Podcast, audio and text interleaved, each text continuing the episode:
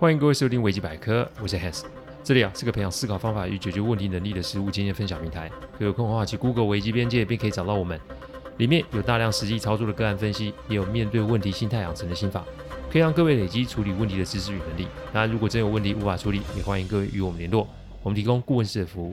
维基百科分享每个个案啊，都是经由向案件当事人或是客户取得同意及书面授权后，再开始制作。我们每个个案都会先用文字档大号，再进行录制。录完后再叫案件当事人及客户听过，待他们觉得啊没有问题之后，再叫后制并上架。这是我们音频制作的程序。希望各位在分享维基百科之余，也可以向身边人说明制作过程，好让他们可以安心。上一集啊，我有提过，我早上都有背《孙子兵法》的习惯。有网友来问我说：“哎你只是背吗？”啊，我想我说的没有很清楚，所以今天啊，我趁这个开头啊来说明一下。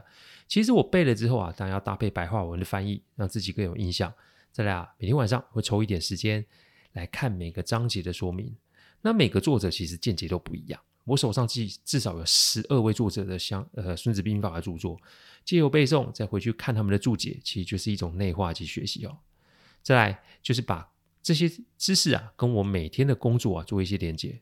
我们这一行每天都有新鲜事嘛，每天都会遇上不同的状况，用这个预先布防或是事后省思，这些都会有很好的效果。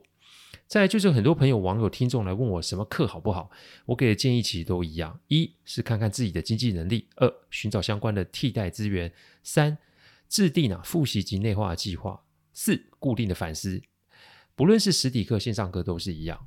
以我来说，我没有那么多时间可以上课，所以我大多的时间都是看书哦，写工作日志、反思，来让自己持续的学习。这是，但这是我的方式。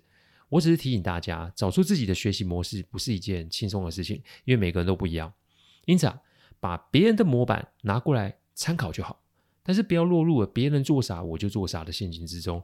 请记得看看我前面做的那关于学习的四个提醒，我再说一次：第一是看自己的经济能力；第二，寻找相关的替代资源；第三，制定复习及内化计划；第四，固定的反思。不论你现在几岁，不论现在你是什么工作。找到啊，学习的途径对大家来说都是有好处的。一定要看书吗？没没没。如果你可以跟我看剧啊来增加自己的学习能力，也是好事啊。没有限制，找出来一定会受益无穷。从知识上学习也是学习，从事件上受苦也是学习。我们这一行啊，真的都是边做边学比较多了哈。我还是一样，每周分享不同案例给大家，希望可以给大家一些些帮助。好，我们继续接着讲。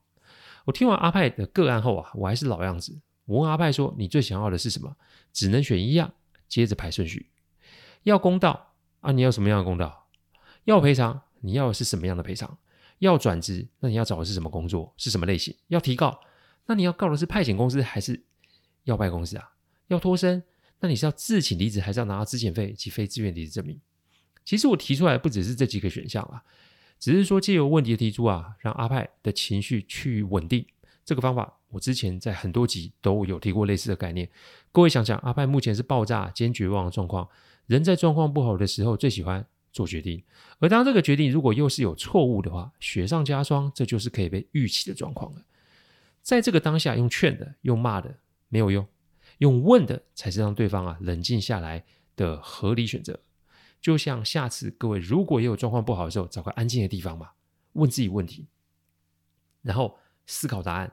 答案出来之后，再问自己接下来的问题。一段时间之后，各位就会冷静下来，因为你是在问自己问题，而不是仓促的下决定。所以你的现状并没有改变。这里所谓的没有改变，是指你没有做出错误的决定，而让自己的处境更加艰难嘛？那既然没有变得更加艰难，那至少你站在一个可以重新出发的基础点，这就是个不错的开始。各位可以试试啊，有问题的话再来讨我讨论讨论哦。所以在你想到之前啊，先不要看手机，给自己一点时间，坐着想想，有想到什么都可以问，我们都会在这里提供建议给你。阿派说：“我想要顺利的离开，我想要赔偿。所谓的离开，是只要在合约期满之前离开，而且你要向公司索求赔偿，是吗？”对，我的意思是这样。好，决定已经下了，那我们就开始给予建议。但开始之前，我还是提一个，呃，关于很多人会觉得自己是派遣员工，所以就比正职员工低了一阶啊。这个嘛，我只能说你怎么看你自己，那你就会影响别人怎么看你。我前两天啊去一个卡展，除了去跟卡友聚聚之外啊，当然也是看有没有好的东西可以收藏啊。我遇见了一个状况，认识我的人就知道我是一个对于外在衣着非常不在意的人。我的前面是排在我前面是一对父子，他们在抽福袋。所谓的福袋是指啊，你可能花个一千、一千五、两千一包的价格去兑奖。如果对中了大卡，比如说那对父子就对中了 Steve Curry 的卡面签啊，市价最少到几万块，所以玩的是一个以小博大的感觉哦。但我要看的是那张卡，它市价十二万。如果当场谈好，我是直接付现金的哦。但是我排了很久，服务人员啊，其实并没有想要抽出一个人力来帮我把那个卡拿出来来谈价。后来等了十几分钟，我就离开了。我想可能是我衣着的关系吧，看起来就是一个再也普通不过的中年人。但我也没说什么，我就离开。但事后啊，那位摊商啊，借由别的卡友知道了我的名字，来传讯息跟我交易的时候，我拒绝了。一，我不缺卡，所以我可以找让我舒服的交易。二，我给你教育，以貌取人，那你就是自讨苦吃哦。但我会不会因为别人看不上我而自卑或是纠结？其实我不会啊。因为别人并不了解你，也不认识你啊，所以一开始以貌取人是正常的。我用这个例子提醒大家：外在可以装，但内心的强大可是要用练的。我再说一次，外在是可以用装的，但内心的强大是可要用练的。这个练不是练习的练，这个练是带火字旁的练，真金不怕火来炼的那个练。怎么看待自己最重要？不要被流量、数字给迷惑，内心的强大足以让你克服任何的困难。而那个不吃土、不吃苦是得不到的，因此不要自卑，要记得正面迎上这个困难。你练越多次，你自然就会成长的越快。以下是我给阿派的建建议哦。第一点建议，你要知道法律的规定，以制定游戏规则。职场上的问题啊，可以分两块，一块是法律上的，一块是人际上的。但不论是哪一类的问题，一定要记得，你了解相关的法规越多，你的位置就越稳定。我举一个阿派的状况，上一集不是说有很多其他部门对阿派提出工作要求吗？那阿派开始就会在公司加班嘛。这个出勤记录一看就知道了。再来，阿派写好的东西要寄给需求的单位，email 上面都会有寄出的时间嘛。那么出勤记录再加上寄信的时间轴，是不是就可以证明阿派在派遣的期间一直都在加班？但对照他的薪资条上面却没有加班费这个费用，那这就是违法还是不违法？懂得法律的规定啊，不是让自己变斗鸡。懂得法律的规定，其实是让保护自己。所以，我们把阿派的工作记录一个一个拆开，然后对照阿派该准备的证据，其实才短短三个小时，违法事实高达十二件啊。可是，我就跟阿派说到这边就好，因为阿派的设定的目标是顺利的离开加合理的赔偿，所以只要有举证到派遣公司及受派公司违法的证据就好。接下来就是做搜证的动作。第二点建议，你要懂得收集证据吗？录音、录影跟截图吗？只要细心的去搜证，凡事都是证据嘛，包含 email 讯息、说话的方式、口气。这段时间不要长，十天就好，以不发生冲突为最高原则。但只要觉得是可以收集的，那都做一个搜证。证据的整理交给我们，阿派每天就是固定的上下班就好。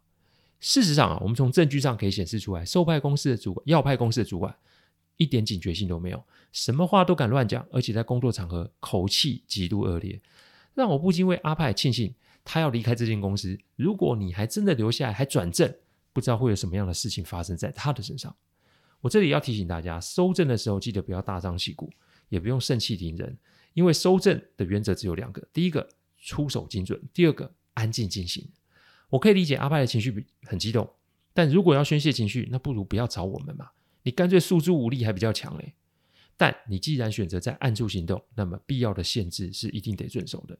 我常看很多人在放话、呛声、发声明哦，殊不知这种作为无疑就是一个自杀的举动，因为你让想对付你的人多了很更多的素材与机会，因为安静才会让人家放下戒心嘛，因为心静你才有办法收集到更多的证据嘛，解决问题凡事都是用证据说了算，有了证据你才会有解决的希望。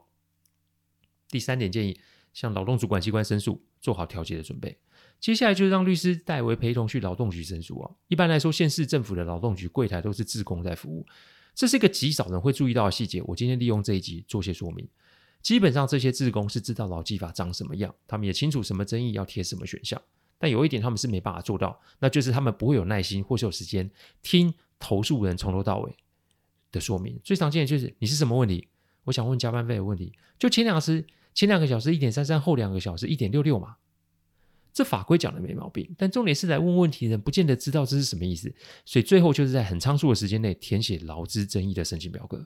也许会有听众觉得，哎呀，这也不是什么大问题嘛。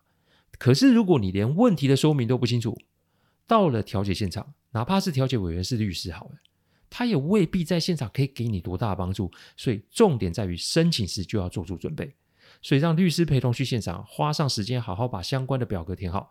阿派必须利用这次的机会好好的学习，因为难保未来不会遇上同样的状况。情愿事前多花时间准备，也不要在调解现场在那边哭天抢地，或是跟对方起冲突。最后提醒一件事：通常调解不成立，有些调解员会建议说：“啊，你就去劳检处检举，让企业受罚。”但这一点又让人家觉得很奇怪，因为企业被裁罚，不代表当事人的问题被解决，裁罚金额又不能拿来作为企业赔偿。给劳工的金额，所以我个人觉得这是现行劳动法令的漏洞。修法需要一段不短的时间哦，但学习相对相关的法律及方式来保护自己啊，好让自己不要再受到类似的对待，这对于现阶段的阿派来说才是重要的。第四点建议，发函给派遣公司，要求合理的补偿跟赔偿。申请完毕，接着就是让律师啊发发函给派遣公司，因为阿派的投保公司是在派遣公司，所以去跟。要派公司吵没用了，我们要做的就是让派遣公司先出来面对这件事情，提醒派遣公司我们已经做了劳资的调解，再来针对工作项目不符合及被迫制作相关资料，也会一并带到调解现场。至于要派公司要不要派人到现场，那是他们家的事。我们要做的就是让派遣公司受到压迫，出来面对这些不合理的状况，因为目标是顺利离职及拿到合理的补偿及赔偿。谁出来对我来说并没有太大的不同。有听众会以为派遣公司跟要派公司啊的关系就是下对上，要派公司要派遣公司做什么，派遣公司就得做什么。其实这要看产业，因为缺工，所以要派公司某个程度是得要跟派遣公司做出某个程度的妥协，甚至是让步啊。果不其然，发函三日后，派遣公司打电话要求私下做协商。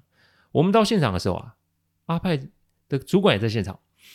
其实我跟律师没有发话，反而是什么？阿派在现场说明他所遇见的状况，然后每说明一个事件就出示一份证据。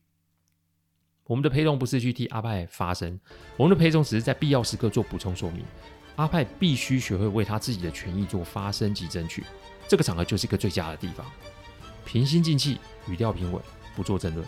二十分钟后，要派公司的主管啊同意阿派的离职申请，而且也承认阿派这五个多月来的加班时数。最重要的是，主管也向阿派道了歉。这远比钱哦来的重要跟更有意义哦。案子啊结束了，他呢阿派目前呢现在是一个普通的上班族啊，最近在做这个公司主管的申请哦。我相信啊，之前的经验会让他有所成长，也许这个主管机会可以给他更多的成长也说不定哦。我用这个个案提醒大家哦，权益的争取跟你是什么身份没有直接关系，但资源的盘点与运用就足以左右结果的胜败。希望这两集可以给各位一些些的帮助哦。感谢各位聆听，听完之后，如果任何意见及问题，请上网站维基边界留言。我们每周都有新的主题分享，各有任何想听的主题，也都可以让我们知道。再次感谢大家，我们下次再见，拜拜。